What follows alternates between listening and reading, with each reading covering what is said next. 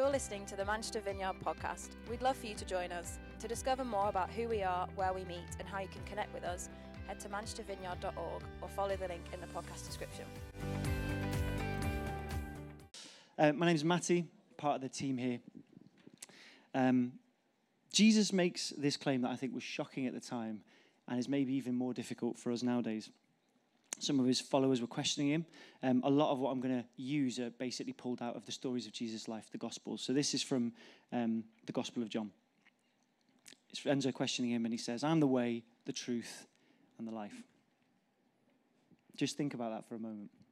Imagine we were having a coffee or something, and you were having a hard time. You were explaining to me, I just can't see a way forward. And I reached across the table, put my hand on your arm, and said, I'm the way. what would your reaction be? I mean, probably that was weirder than it was funny. But if you if you did bother giving it a second thought, which you probably wouldn't, then you might think, first of all, Matty, if anyone knows the way, like the secret to human flourishing, it's definitely not you. That might be thought number one. But the second one would be, I think, a level of doubt about the fact that there even is our way, our best way to do this thing called being a human. And I think this doubt, in many ways, is actually quite new. People have been asking this question that Jesus is claiming to answer about what is the good life? What is the best way to live for forever? You know, at least till ancient Greece, probably way before that. Um, and the reason most of those people were asking it was because they believed there actually was an answer. Um, but nowadays, a lot of people feel quite uncomfortable with the idea of ever saying, like, my way is better than your way, or that's better than that. And whether we realize it or not, that's largely because in the West we've been profoundly influenced by a philosophy called postmodernism that sprung up at the end of the last, well, towards the second half of the last century.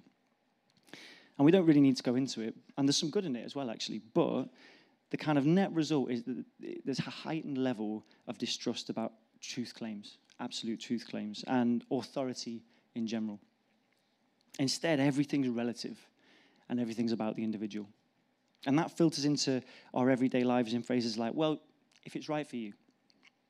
I was uh, leading an after school club session trying to convince the kids from the local area at 422 Community Hub, which is just down the road. If you want to get involved, it's amazing.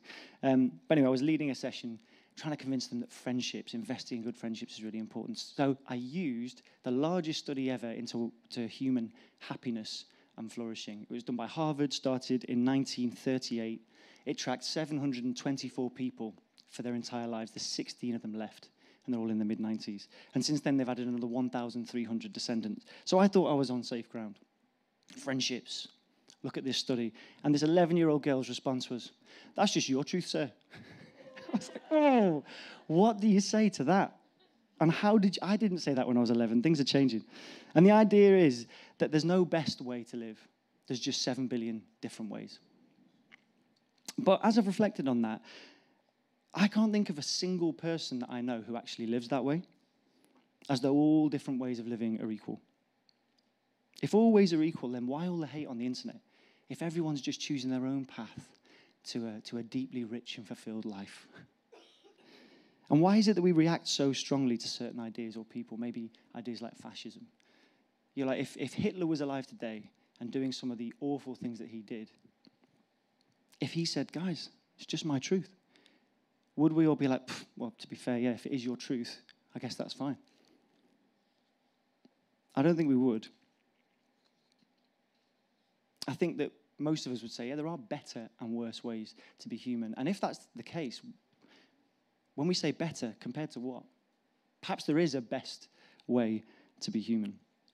And if there is, in the words, and there's a mind out there behind this thing that we call the universe, behind human life, um, or in Einstein's words, uh, something more like a mind than anything else that we know, then that mind would definitely know what that answer was, wouldn't it? And that is basically Jesus' claim. I am that mind. And I'm telling you. Now, uh, if we were to try and investigate a claim, how on earth do you tell if this is for real, if it's any good? I think a really good thing we could say about anyone who's giving us advice is, well, does it work? First, does it actually have any kind of ring of truth to it? And second, um, if it does, then maybe it's worth actually taking it for a test drive. If Jesus is cl- um, claimed to be something more than a man um, and to have a deeper insight into this stuff than anyone else ever is true, and then his advice and his teaching and living his life doesn't work, then we can definitely just ignore him, can't we?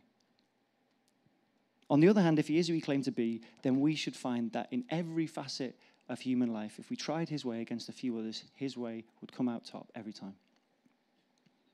And that's actually exactly what he claims. Uh, listen to this. This is from the Gospel of Matthew.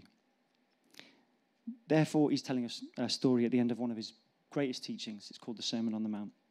And he wraps up with this Therefore, everyone who hears these words of mine and puts them into practice is like a wise man who builds his house on the rock. The rain came down, the streams rose, and the winds blew and beat against the house, yet it didn't fall because it had its foundations on the rock. But everyone who hears these words of mine and does not put them into practice is like a foolish man who built his house on sand. The rain came down, the streams rose, and the winds blew and beat against the house, and it fell with a great crash. Jesus' point was my way will work. When times get hard, which they inevitably will, if you build your life on me, you'll be okay. And if you've dismissed some of what I say is the, the way to live, or maybe you've accepted it but done nothing with it, then it's not going to go quite as well.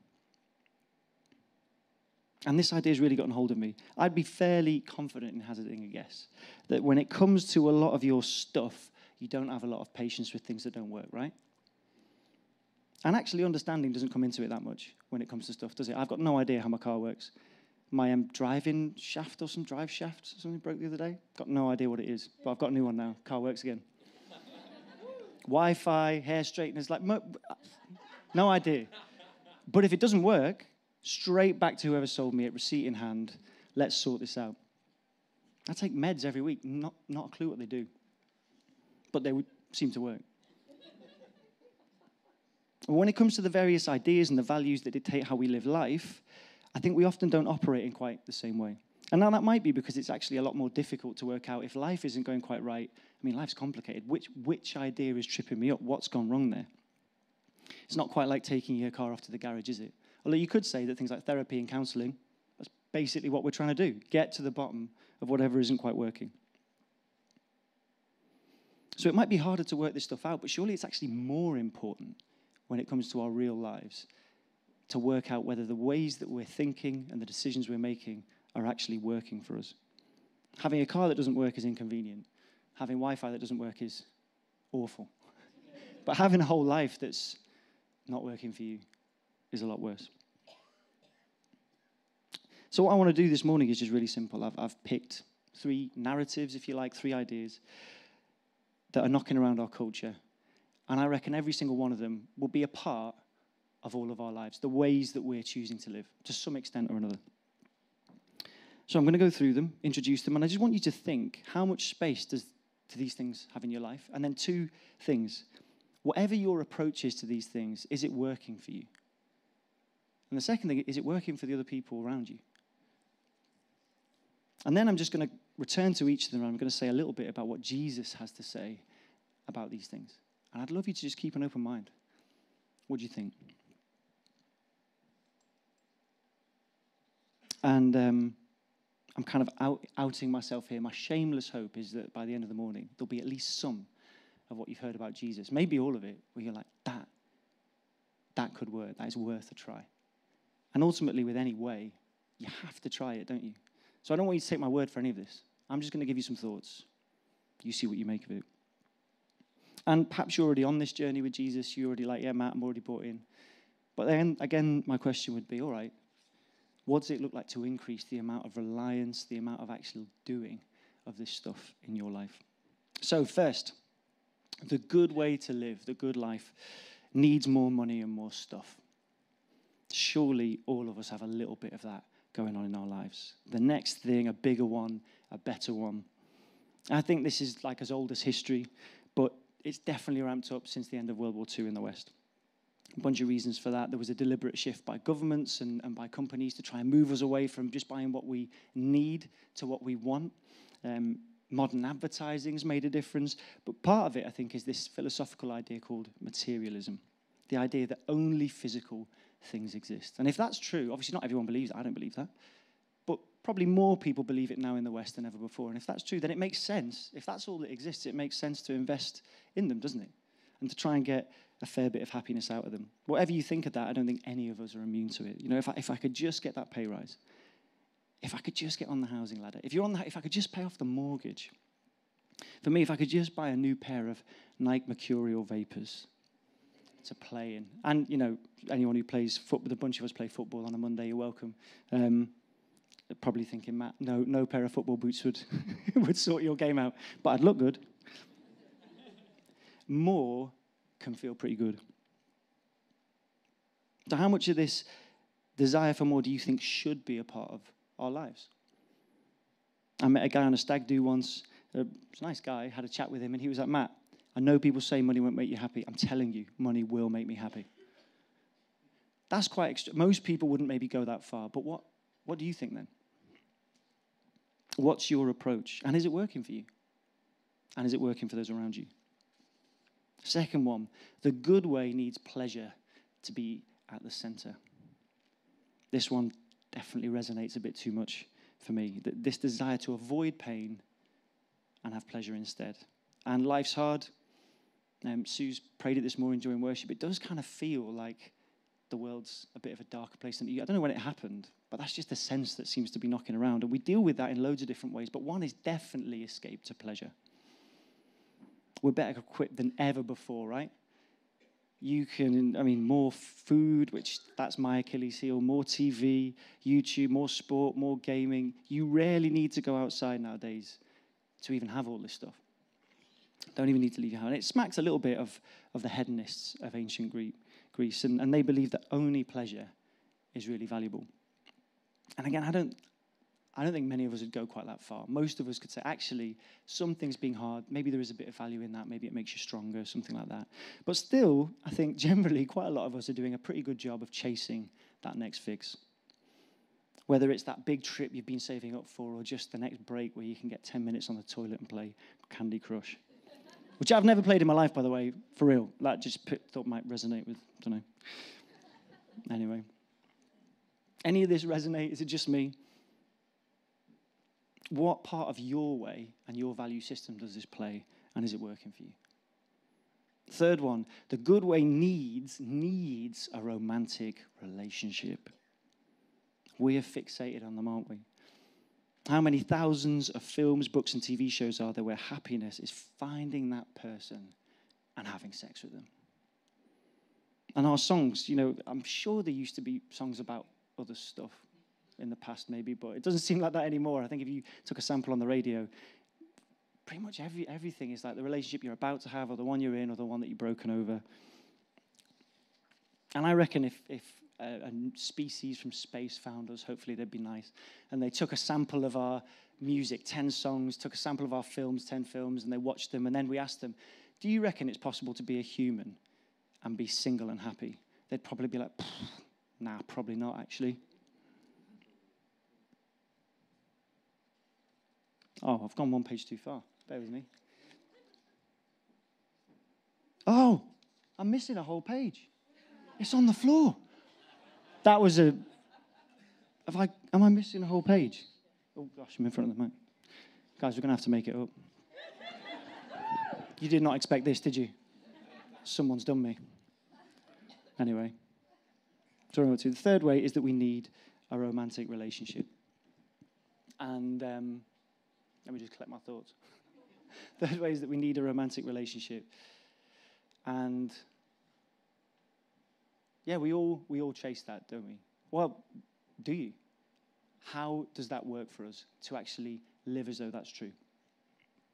Because it definitely is something that comes up um, a lot in culture. And so I just want to go through each of those things. I want to have another look at them and just present a little bit of what Jesus says about each. And I'd love you to just keep an open mind. What do you think? What do you think about Jesus' take on those things? Does it sound compelling? Does it sound like it's actually worth trying it out?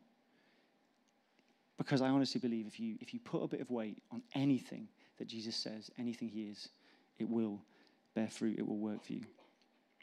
So let's start with the money piece the money and stuff. Money and stuff. It's important to clear up that Jesus never says money is inherently wrong or that nice things are either.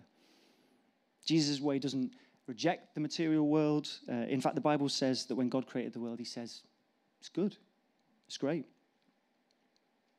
Let's just take two things he said about money and stuff and see what you think. How about this? It's more blessed to give than receive. Ever heard that one? You might not even have known that that was Jesus. It was. As a kid, I honestly didn't believe it. I'd be like, yeah, whatever, mum. I know what Christmas morning feels like. If you've ever received a Lego aquamarine base, they don't sell it anymore, but I've got it, minus a few pieces. It's pretty great to receive, friends. it is. So if you'd asked me as a kid, you know, is Jesus right? Is it more blessed to give than receive? I would have been like, no, it's not. But of course, he's not actually saying that, that in the moment of being generous, you'll immediately feel this overwhelming, wonderful feeling. What he's saying is it's more blessed. So, what does that mean? Blessed, blessing. The Greek word we translate as blessing is about God's favor, and the idea is, is of being fully satisfied. So, what he's saying is that over time, if you become someone who is generous and gives readily, then you'll live more satisfied than if you don't. If he's right, then it should be the case that it would be possible for someone to live that way I'm trying to think of an extreme example. You're like a Mother Teresa, let's say, the late Mother Teresa. And for that person to potentially be happier, in fact, they would be, they'd be likely to be happier than someone who had received or earned an awful lot, like an Elon Musk or something like that. Now, we can't test that, can we? But does it sound plausible? Does it sound like it might be true? And of course, if Jesus is right, then it'll work not, not better just for us, but for everyone else around us. And I think that is an absolute no brainer. According to the UN, for instance, just taking one example, there are 2 billion people in the world who don't have access to clean water. I was talking to a nurse on Friday who gets deployed all over the world Ukraine, next up, she's going to Gaza. And she was saying being back in the UK is hard. And it gets harder every time because people will complain about things like A&E waiting times so I'm not saying, I mean, I've been in A recently, it's not fun. But not too long ago, she was in Malawi, and on a daily basis, people would be carrying dead children in who died because of waterborne illnesses that are completely preventable. What difference could it make if just the people in this room, even, all left a little bit more convinced that it is, in fact, going to be a better and more satisfying way to live if we were to give more instead of focusing on receiving more? What difference could we make? So, what do you think? Maybe generosity is a massive part of how you live right now. That's amazing. Maybe it's something that you haven't put an awful lot of weight on. Is it worth a try? Could it work for you? How about this from Jesus? This is the second thing I'm going to bring up. I mean, he says so much. We could, yeah. Do you want to do the long version? Three hours? I'm kidding. I haven't got, I mean, I lost page seven, didn't I? So let's not try the long version. Um, how about this from Jesus? Do not set your heart on what you will eat or drink. Don't worry about it. For the pagan world runs after all such things, and your Father knows that you need them.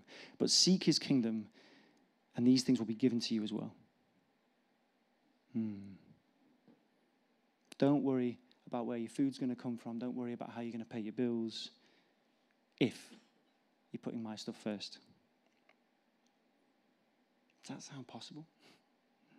But before we write it off as pie in the sky, imagine what it would feel like to live with no anxiety about money. That'd be cool. Surely that's worth a try just to see. What if it worked? I think actually a lot of people are trying exactly that. What they're trying to do is live with less anxiety about money, but the, ba- the, the, normal way we go about it is we earn as much as we can, and then the idea is if we get enough, then we won't have anxiety about money. But the big problem is how much is enough? And of course, if you get to that magic figure, I don't know what it is for you, then it may well have shifted because now you've got to keep hold of it.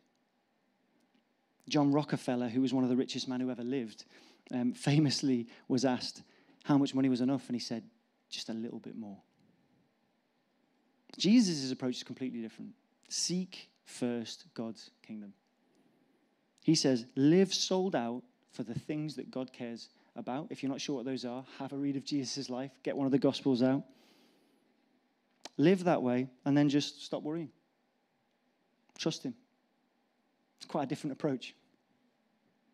And honestly, there's loads of stuff that I've got to grow so much more in, and this too, but I think God's shown me in my experience how true this can be.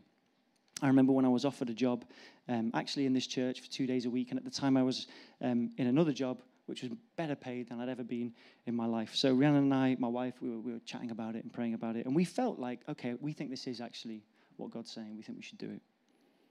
It is the better thing to do. But when we worked, did the sums, we worked out that we were going to be over a grand short every month of our outgoings. So I wasn't thrilled. You, would have thought, ministry opportunity. I was not a happy bunny. And um, I could, yeah. There's so many things that came out of that season. We went on in the end for about two years after we said yes to that opportunity with a great amount of worry, by the way. Really, really worried. We went on for about two years, which is way longer than we thought, with our outgoings by far exceeding what was reliably coming in every month until it circumstances changed. And honestly, we were fine every month. I couldn't even tell you how. Like the pe- money would come out of nowhere. Someone gave us a car. Someone else gave us a car. We were given a laptop when we needed one. One of my favorite stories, which was just amazing, is that we were um, at the end of a small group night, and that week we, we needed some extra bits and bobs. We'd written down the list. Rhiannon had priced them up, and it came to £242, which obviously we didn't have. Um, and so we just prayed about it and left it. And then that week at small group, they mentioned small groups earlier. Not for this reason, although it'd be cool if it happened, but do go to a small group. They are phenomenal. We had such a great group. But there was a card left at the end. And we opened the card and there was a message and it says, I've had the number 242 in my, in my head all week and I've got no idea what it means. But then I prayed about it and I think it might be an amount of money and I think God wants me to give it to you. So the, here's 242 quid. Wild. And you know, I'm embarrassed to say, even with all the crazy provision that God gave us, that, it still took me ages to stop worrying. But by the end of two years, and we've been back in and out of seasons like that since, based on whatever we think God's saying. At the end of two years, I had so little anxiety about money. Actually, way less than when I'd earned a lot more. So, look, that's just my experience. I know that money is scary. Uh, I'm not suggesting that people just go around quitting well paid jobs. You've all got to quit. That's not at all what I'm saying. I quit because I felt led to, it wasn't just done on a whim. But if you're willing to take this on board and dip your toe in, what would it look like to putting your trust in Him instead of just your own incapacity? What would that do to how you feel about cash? And then how might that affect other people? Would that work for the people around you? What about if we were just a little bit more convinced that God had our backs? Would you maybe do something that right now you're holding off? Would you give up that one day a week to volunteer for the cause that you're really passionate about? Or the amount of food poverty and child poverty in this area, you know, the, the food banks we've got, you will have walked past it on the way in the 422 pantry that we have. Would you end up just putting a bit more in your shopping bag? Because you know what? Can we have? I think it's his stuff. I think we'll be okay. It's just a thought. So it's more blessed to give than receive. Do not worry. Seek first the kingdom, and you'll be given all these things as well. How about them? Either of those worth trying and putting a little bit of weight on this week. Next up, pleasure, chasing pleasure. First off, Jesus definitely isn't anti pleasure, no way. The Bible's filled with kind of narratives around feasting, and it's fine to enjoy a bit of good wine, and Jesus went to parties and all that good stuff. God didn't need to make food so great. Uh, he didn't need to make the colors so beautiful. It's clear that pleasure has its place in his way, but it's not top. When Jesus was asked what the two greatest commandments are for human life, the two things he put his finger on are this. He said, Love the Lord your God with all your heart, and with all your soul, and with all your mind. And then he said, Love your neighbor as yourself. They're one and two, so pleasure. It's actually, there's no number three. Pleasure's not on there. And as with all Jesus' teachings, they're not meant to be like hard. They're not meant to be, it's just him, him informing us look, this is the way I've made the world, this is what will work. It's the way I've made you, this is what will work. It's like any good parent. No, you can't, you can't have ice cream every time. Eat your veg. And again, does chasing pleasure actually work? I'd say avoiding pain and chasing fun were, were a huge part of my childhood, my teens, my uni days, well into my mid 20s. And if you'd asked me if I was happy, I would have been like 100%.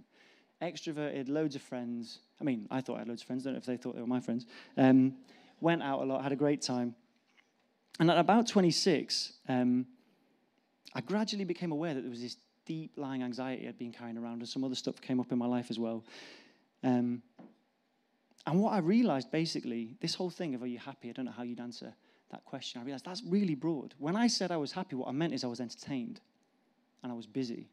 If you'd rephrased it and said, Are you content? How, how's your joy? I don't even know what I'd have said to that. Maybe some of you resonate. But it gradually dawned on me that this focus on self gratification wasn't really scratching the itch. I don't know what it would be for you, but you know, that, that binge of the TV program that you love, or the fifth plate at the Chinese buffet, or um, squeezing in that extra um, city break on a weekend. The Chinese buffet is my one, by the way. These are all, the rest are all for you. I'm, I'm guessing what your lives are like. City breaks, anyone? Um, extra hour on the PlayStation. And what I realized is afterwards, in my experience anyway, I don't know if you resonate, things are pretty much the same as they were before. You did the thing. No deep sigh of satisfaction. And sure enough, enough um, it's been as I've become more serious about exploring Jesus' way, about those two things. What's my relationship with God like? And what are my relationships with people like? That things have changed for me. I've tried all sorts, you know, talking to God more, prayer, um, tried fasting, tried investing more in friendships and being more intentional in being vulnerable and kind of giving more of myself rather than just trying to be funny, um, trying to be funny. Um, really taking my time chewing over the Bible more, especially the Gospels, Jesus' life. Um, and one that's absolutely taken me by surprise that I love um, as an extrovert is just sitting in silence, inviting the Holy Spirit, sitting in a comfy chair, and just letting God's peace descend. It's one of my absolute favorite things. I don't, I don't do enough. And it, it's really interesting. Um, some of those things I'd say are now actually genuinely enjoyable to me. Some of them I'm still acquiring the appetite for, if you want to put it that way. Um, fasting, for instance. But I'm keeping going because it's satisfying something in a way that no amount of YouTube and Ferrero Rocher will. And I have tried going very extreme on both of those. They're nice in small doses, they just can't do a lot about anxiety or emptiness or that need to please people.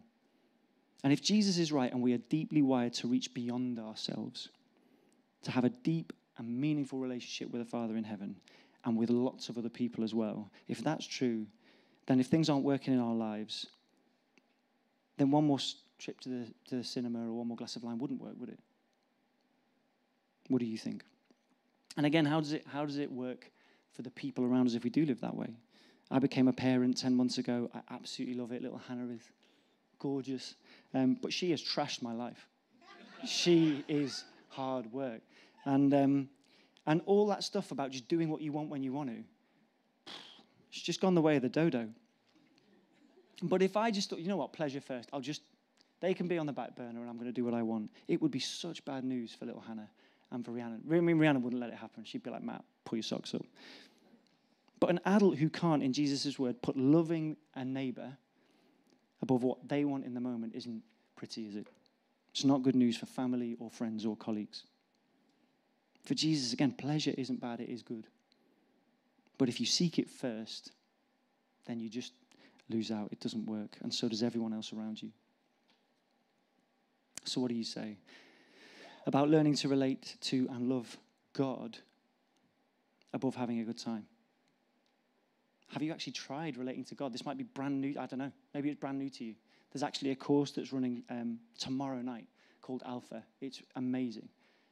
It's a small group of people around a meal for six weeks chatting about Jesus. What do you think? What did he say? Honestly, if you haven't given it a shot, if you're not sure what you think about Jesus, I can't recommend it highly enough, and it's not too late to sign up. If you're busy tomorrow, just start week two, start the week after. And what about seriously trying to, rather than just looking after our own needs, start putting other people first? Maybe you're already amazing at that. Anyway, the last one, finally, romantic relationships. That focus on romantic relationships. Well, again, they are good, unsurprisingly, a bit of a theme here. Right at the beginning of the Bible, uh, if you've read the Bible, in Genesis, God makes Adam He's naked. And he puts him in a garden. And he makes Eve. She's naked. He puts her in a garden. And then he says, multiply. So we all know what that means, don't we? If someone just said, What? I'm not spelling it out for you. Talk to your mum um, or your dad. Uh, whatever, move on. Um, if, if there is a God, a designer, then sexual and romantic relationships were a part of the design. And there's plenty in the Bible about doing romantic relationships well, about uh, the value of marriage, about how to treat each other, all sorts. So, in Jesus' way, if you're in a healthy romantic relationship, great. If you want one, great. But on the other hand, Jesus was single and he was celibate, and he's the one who's saying, I'm the way to be human. So, romantic relationship can't be as important as I think our culture tells us that they are. In Jesus' way, the order that we prioritize, prioritize things is massive. You know, a good thing can actually become a bad thing for us if we put a weight of expectation on it that it just can't bear. And putting romantic relationships at number one is just putting too much pressure on one other person to make you happy and to make you complete. What happens when it turns out that, that person is, in fact, just a person a lot like you and they're flawed too? I'm married to Rhiannon. I love her to bits. She's absolutely wonderful. She's my best friend. She has not fixed my life. If you've got deeper, wider challenges before getting into a relationship, which I'm guessing we all do, whether it's to do with mental health or how we relate to God or the role that stuff plays in our lives, whatever it might be, that relationship isn't going to be able to fix it. And on top of that, if we get too absorbed in romantic relationships, often everyone else suffers as well. You, I don't know if you've ever had a friend who, when they got really into a relationship, they just dropped you and everyone else around them, and then two years later came back when they broke up. It's like, where have you been, mate? Does anyone know the Britney Spears song, Born to Make You Happy? Track five on her first album. Just talking about lyrics and, you know, how we're, it's the best song on the album. Um, Hit Me Baby One More Time was higher in the chart, but this is the best song. But, um, but the, the chorus um, goes something. Oh, do I? No, I'm not going to sing it. Um, ah, um, it goes, always and forever, you and me. Oh, put your hand. That's the way our life should be. I don't know how to live without your love. I was born to make you happy. She she does a much better job. This is I don't know why I'm telling you this, but I um it came with a poster like a completely, it's not anything inappropriate. It just came with a poster. Um, and as a little lad, I had that under my pillow every night because mum wouldn't let me put it on the wall, and it didn't last very long because if you put something under your pillow, it just gets trashed, doesn't it? So, um, yeah, anyway, good album. Um, but I was born to make you happy. That's probably not unusual, really, is it, when it comes to lyrics at the moment? No, you weren't, Britney. And whoever you're singing to, they weren't born to make you happy. According to Jesus, this is what we're born for. It's back to that same thing love the Lord your God with all your heart and with all your soul and with all your mind. And the second thing is love your neighbor as yourself. We were born to be in relationship with God and with lots of other people, not just one. Let's start with God. Why would you invest in loving someone that you can't see? Jesus' invitation is to enter a relationship with God because it's the best thing for you. Because he loves you more than anyone else, and he'll always, always be with you. No matter who else disappoints us, hurts us, leaves us, or even at some point dies, which will happen to all of us. If we build our lives around God and a relationship with Him, He is forever. It's building on a rock. And the reason that it's such a good idea is just the person we're investing in is so good. Just after he'd made the claim about being the way, the truth, and the life, Jesus goes on to say, If you've seen me, you've seen the Father. If you've seen me, you've actually seen what God is like, what his character is like. And what do we see when we see Jesus? We see someone who loved the world, who loved you and me so much that he was willing to go to the cross. And the, the message of Christianity essentially is that everything we've ever done wrong, Jesus took on himself and took to the grave. But not just that, it's a life swap, really. It's like, look, I took your stuff. If you want, you can have mine. I'll start to live inside your life if you want it, if you invite me in. That's a crazy deal. When, if you go away and read the gospel, if you haven't, or if you have, just read it again. Jesus is phenomenal. And if you've seen him, you've seen what God is like. Have you ever actually tried talking to God? Loads of people in this room will have, of course, but maybe you haven't. What have you got to lose? Don't, don't take my word for it.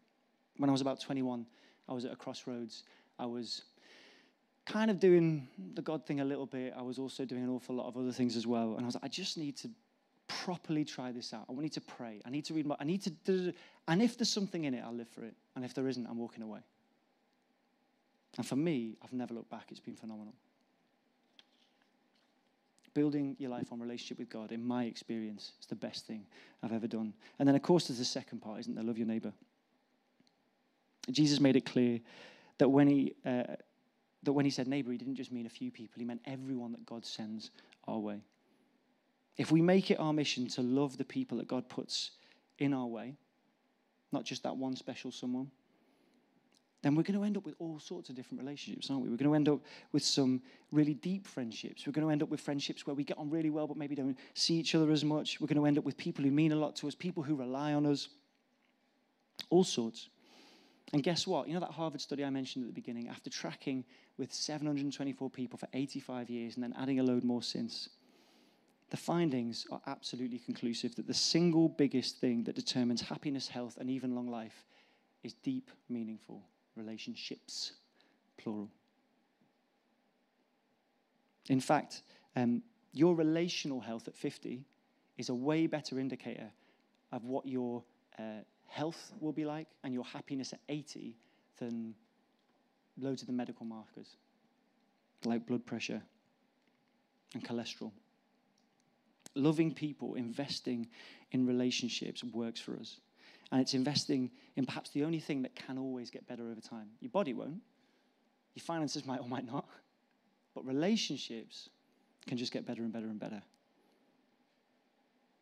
So, your, your romantic relationship, the one you have, or maybe the one you want, would you consider not only investing in that, but above and beyond that, investing in your relationship with God and investing in real deep friendships, investing in people who are in need, investing in colleagues?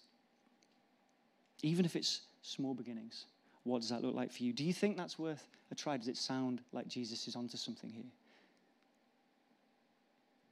If you're in the room and you still haven't really made up your mind about Jesus, I'm just coming into land here. What do you think? And are you willing to do more than just think about it and actually give him a try? I'd encourage you, do it. Something like Alpha, like six Monday nights across a lifespan. What's that? I still come across things in Jesus that I don't fully understand, but I press on because everything that I've really tried, and the more I've tried it, the more alive I've become, and I don't want to stop. The whole point of this talk is don't take my word for it. Mm. So, yeah, would love you to give it a shot. And maybe you're in this room and you already have some kind of relationship with Jesus. You've decided, yeah, I think he is actually the person who's got the best take on what the way to be human is. Are there ways that you can be changing and shifting how you put your weight on him to come even more in line with how he actually lived? I want to just say, lean in. His way only works if we actually walk on it. Gandhi said, Gandhi, what a guy. You Christians look after a document containing enough dynamite to blow all civilization to pieces, turn the world upside down, and bring peace to a battle torn planet. But you treat it as though it's nothing more than a piece of literature. Studying a map doesn't mean you're on the trail. We're invited by Jesus to put weight on him, to seek him, to try him. He's not worried, he's not insecure. Go on, give me a go. And when we don't, I think we're the ones that lose out. So, how about it? Guys, would you stand? We're going to pray together, um, wait for God. This might be a little bit uh, unusual for some of you if you're quite new to this church thing, but we're just going to make a bit of space. If God is real, then He wants to meet us if God is real, then He's here. So do whatever feels comfortable to you. Many people close their eyes. You might want to put your hands out. Whatever, whatever works for you. But we're just going to leave a bit of silence. And I'm just going to invite God. Father, I know you're here. Jesus, Holy Spirit, you're here. I just ask that you would move among us. Hmm.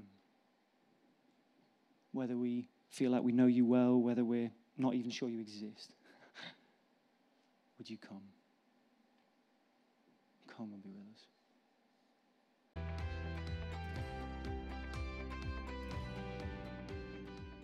Thanks for listening. To find out more, head to manchestervineyard.org or follow the link in the podcast description.